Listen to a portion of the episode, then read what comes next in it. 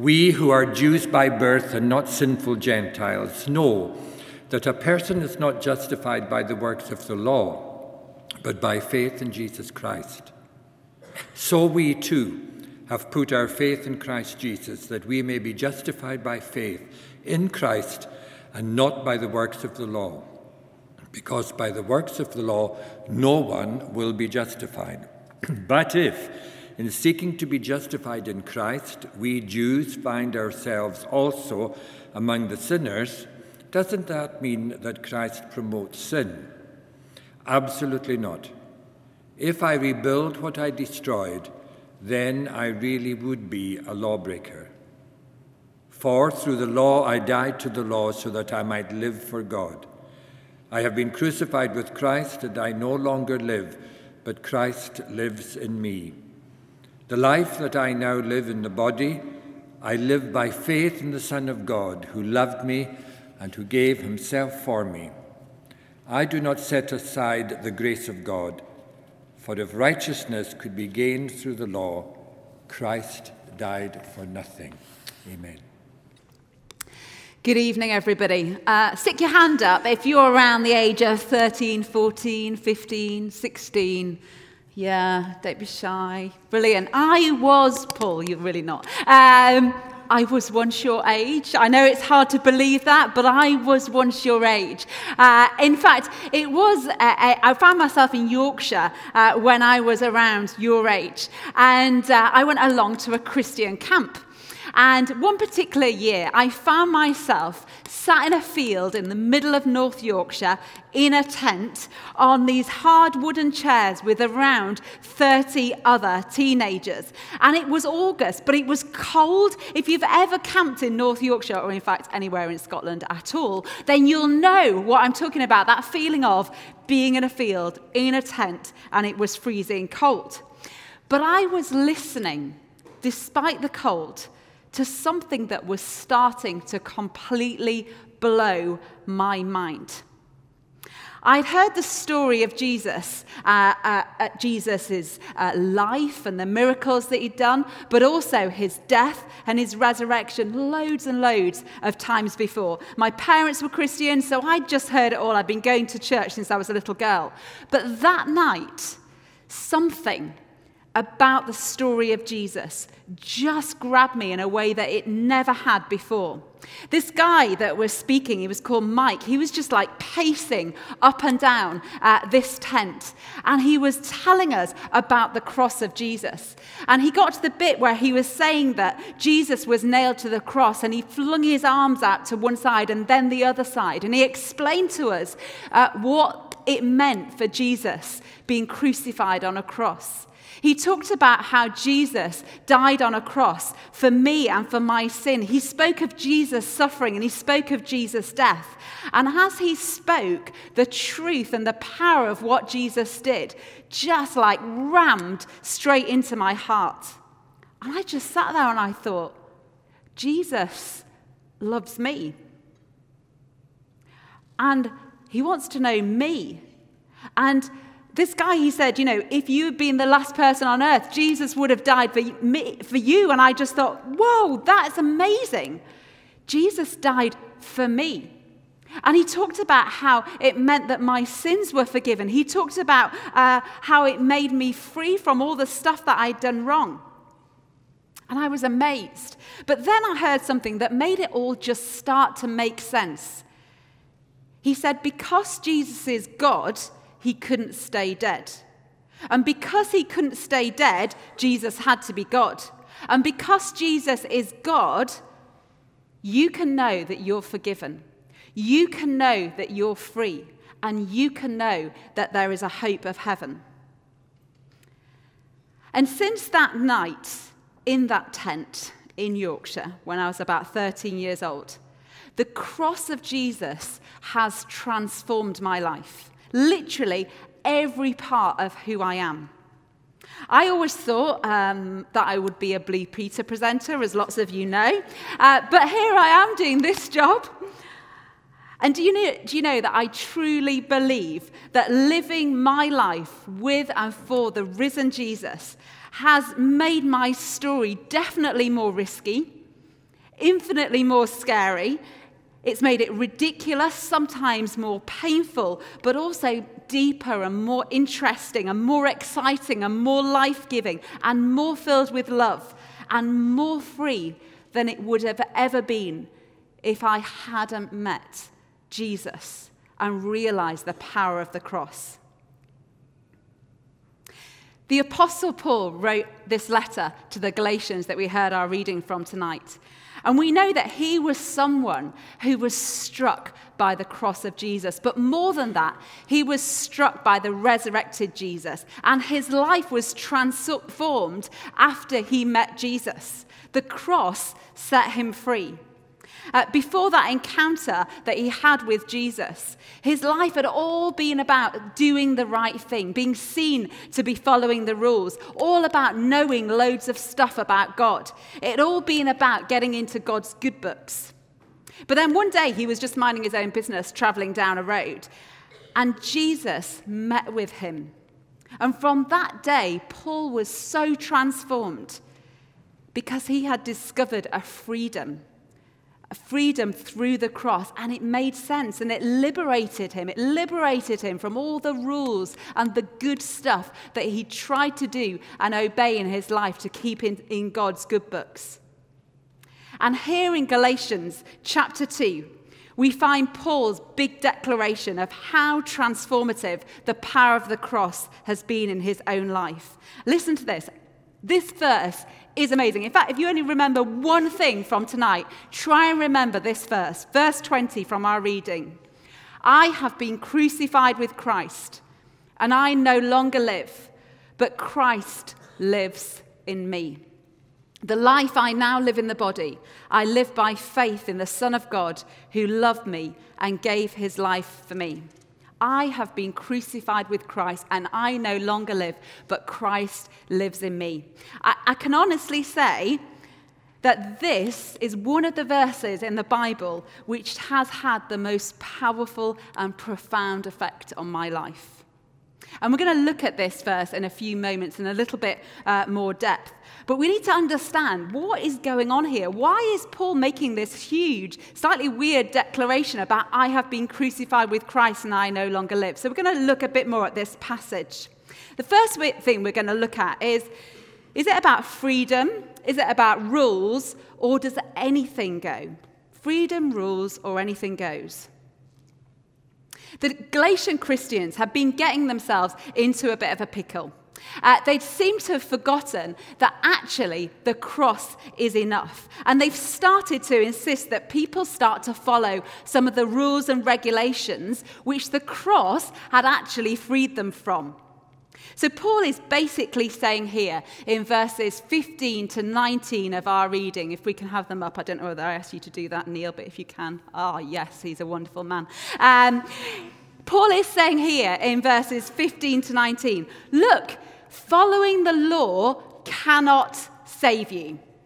You can only be justified, that means put right with God, reconciled with God, put back into the relationship that we were designed with with God. That's what justified means. We can only be justified through faith in Jesus Christ. Faith that Jesus died and rose again to save us. So, why is he saying, do you think that following rules can save you?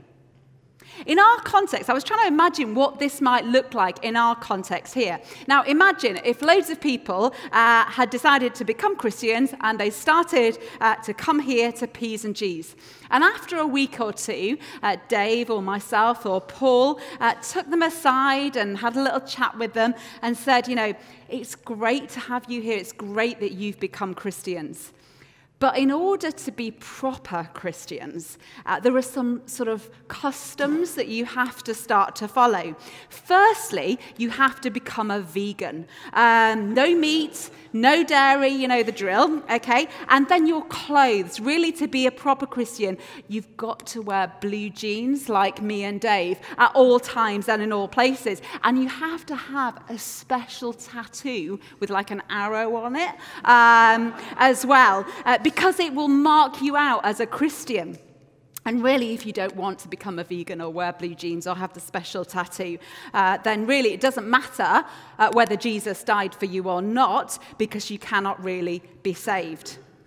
Now, ridiculous, but that is basically what is happening in the Galatian church. Apart from it's not about being a vegan or wearing blue jeans or having a tattoo, but they were concerned about following rules about what you eat, what you wear, and what on your body marks you out. And basically, Paul is just saying, no, stop being so ridiculous.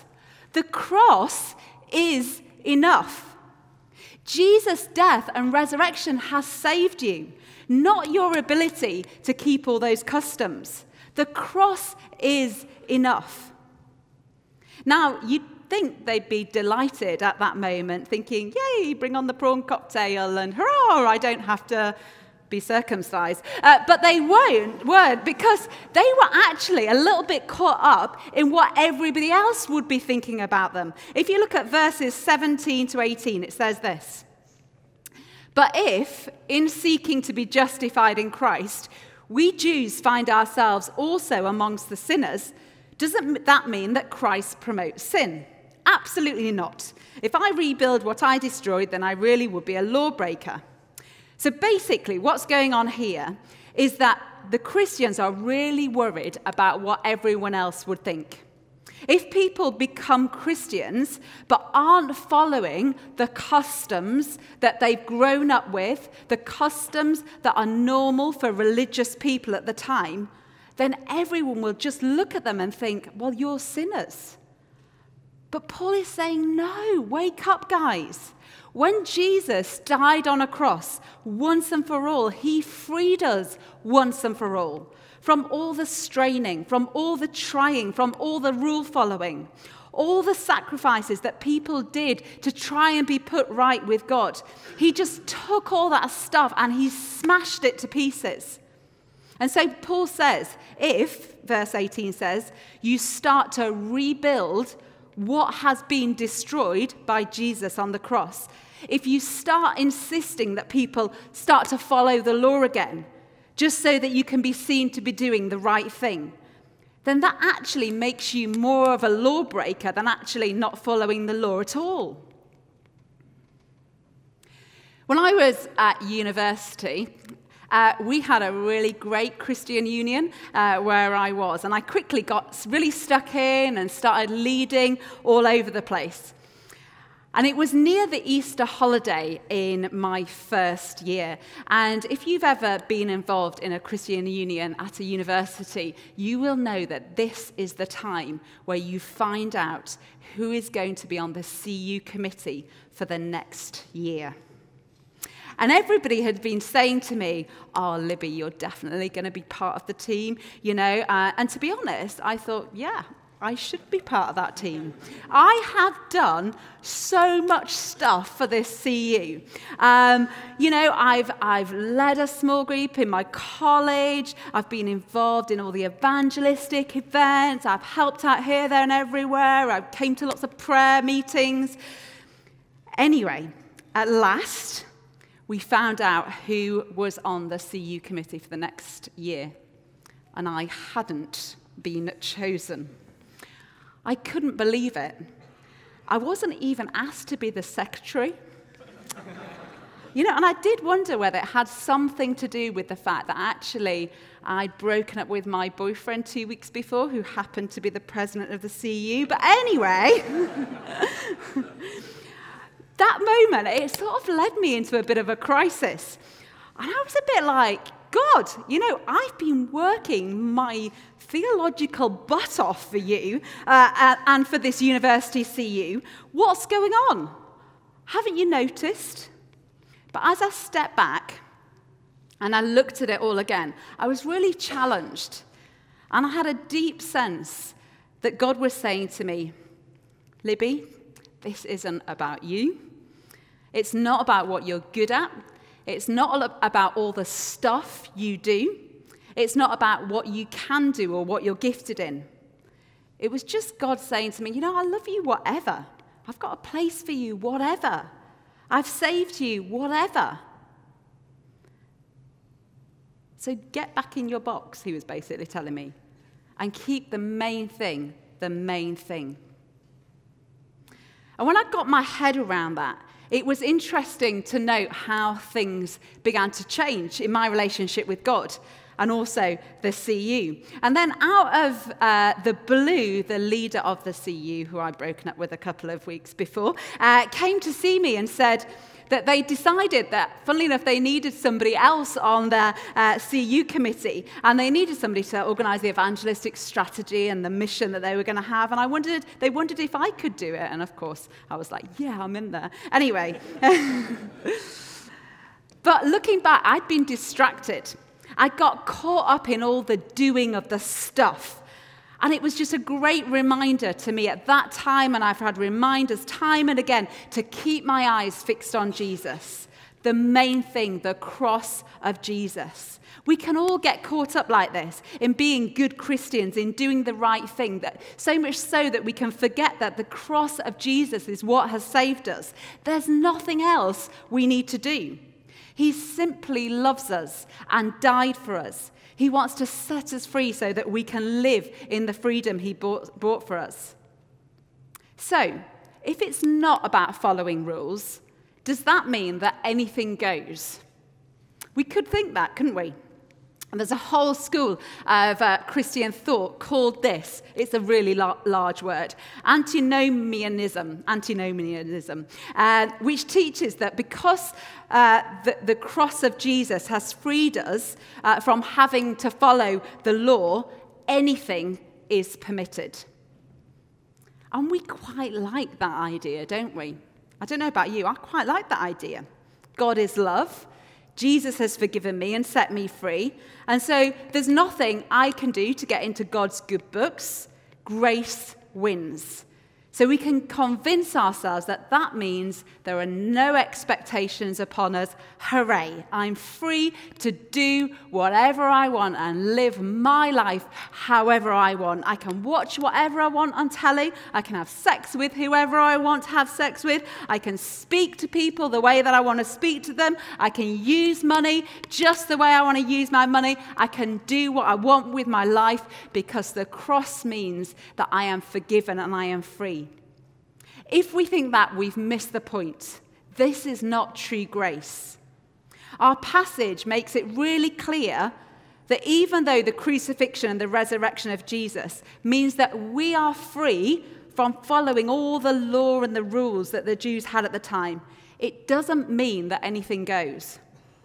Jesus talks all the time, doesn't he, about the cost of following him. And in verse 19 of our passage, Paul says this for through the law I died to the law, so that I might live for God.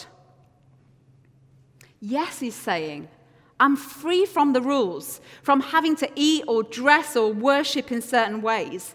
Not so that I can just do what I want, but I'm free so that, he says in verse 19, I might live for God. When we get our heads around this cross shaped freedom. Our one desire then is not to follow rules or to do good stuff or to impress people uh, or to Im- even to impress God, but it is simply to live our lives in a way that honors Him. Paul calls this the crucified life. The crucified life. He says in verse 20, our key verse tonight, I have been crucified with Christ, and I no longer live, but Christ lives in me. I have been crucified with Christ. What on earth does that mean? I have been crucified with Christ. Well, firstly, let's just think for a moment about what it isn't. Firstly, being crucified with Christ doesn't literally mean that we have to be nailed to a cross, you'll be relieved to know. Secondly, it isn't saying that to follow God, you have to exterminate everything about who you are. You don't have to exterminate your personality or your style or your gifts. It's not about like pressing reset on who you are. I am fundamentally the same person, the slightly weird, extrovert, creative, bossy days, friendly, organizing fashionista that I've always been. Thirdly, being crucified with Christ doesn't mean that we pretend that we don't really live in this world or aren't influenced by it. That's not what being crucified with Christ looks like. Because, of course, there are things that we are influenced by in this world materialism, people, the news, social media, all sorts of things, our own desires. So, what does it mean? It means that I need to realize that I cannot save myself. I have been crucified with Christ, and I no longer live, but Christ lives in me. It means I cannot save myself. We need to nail to the cross our self, our ego, all the stuff that, if we're honest, makes us think that God should be pretty chuffed to have us, or even make us think that actually God is really disappointed with us. We need to nail it all to the cross. We need to surrender it all to Him. It might be our academic or our sporting abilities. It might be our desire to do good things to get other people's approval. It might be our fears or our, our anxieties. It might be our ambition or our self doubt. It might be uh, being nice. It might be money. It might be thinking that we're fine and sorted or rubbish and useless. We're to crucify our, ourself. Theologian John Stott puts it like this All that is required of us to be justified, that's put right into a right relationship with God, remember. All that is required of us to be justified, therefore, is to acknowledge our sin and helplessness, to repent of our years of self assertion and self righteousness, and to put our whole trust and confidence in Jesus to save us. And when we do that, He never leaves us the same. Our lives should then just reflect the fact that Jesus has saved us. When we live the crucified life, that's when we're transformed. So, our last thing transformation. If I have been crucified with Christ and I no longer live, but Christ lives in me, what does that look like? First of all, this transformation starts on the inside and comes out. It's inside out. Think about uh, a caterpillar for a moment. When a caterpillar uh, becomes a butterfly, he doesn't go to the pretty wing shop, does he or she?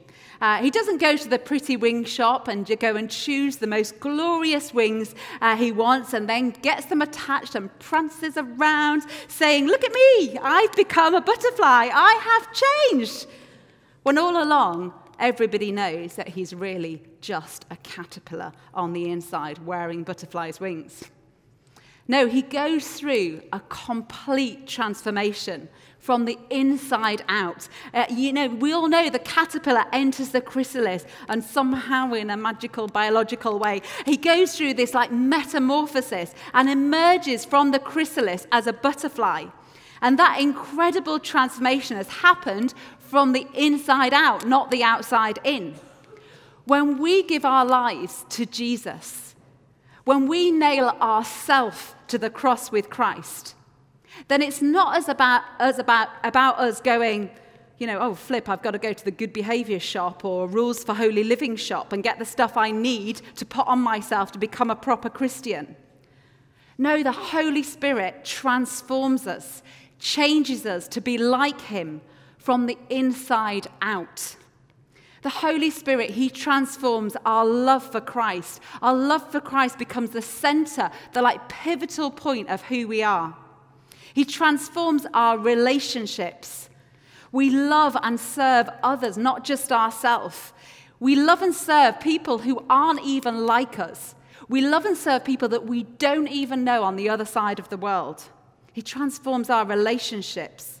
And our freedom means that in our relationships, we honor other people by avoiding, it says in Galatians 5 19, 20, 19 to 21, by avoiding sexual immorality, impurity, debauchery, idolatry, witchcraft, hatred, fun passage, discord, jealousy, fits of rage, selfish ambition, ambition, dissensions, factions, envy, drunkenness, orgies. When Christ lives in me, our love for God and our love for others overflows into all aspects of our lives and behavior. I remember as a teenager sitting there thinking, why is God so miserable and gives me all these rules about behavior, like don't have sex before marriage? I, I came to understand why. It's because he loves us and because he knows how, how we are designed. It's because he wants us to live in the freedom he bought for us on the cross. One of the ways that I think the devil loves to con us is to make the things that are not of God look better than they actually are and makes them look like real freedom, whereas often they're the things that emotionally or physically bind us. And he transforms our need to follow rules, to get into God's good books, because Jesus has already bought our freedom. And lastly, he transforms our character. As we give the Holy Spirit free rein in our lives, He transforms us from the inside out. So that, again, as we read in Galatians 5, He makes us people who flow with love and joy and peace and patience and kindness and goodness and faithfulness and gentleness and self control. Freedom comes from the cross. Freedom means that we live crucified lives. Freedom means that God transforms us from the inside out. I have been crucified with Christ, and I no longer live, but Christ lives in me.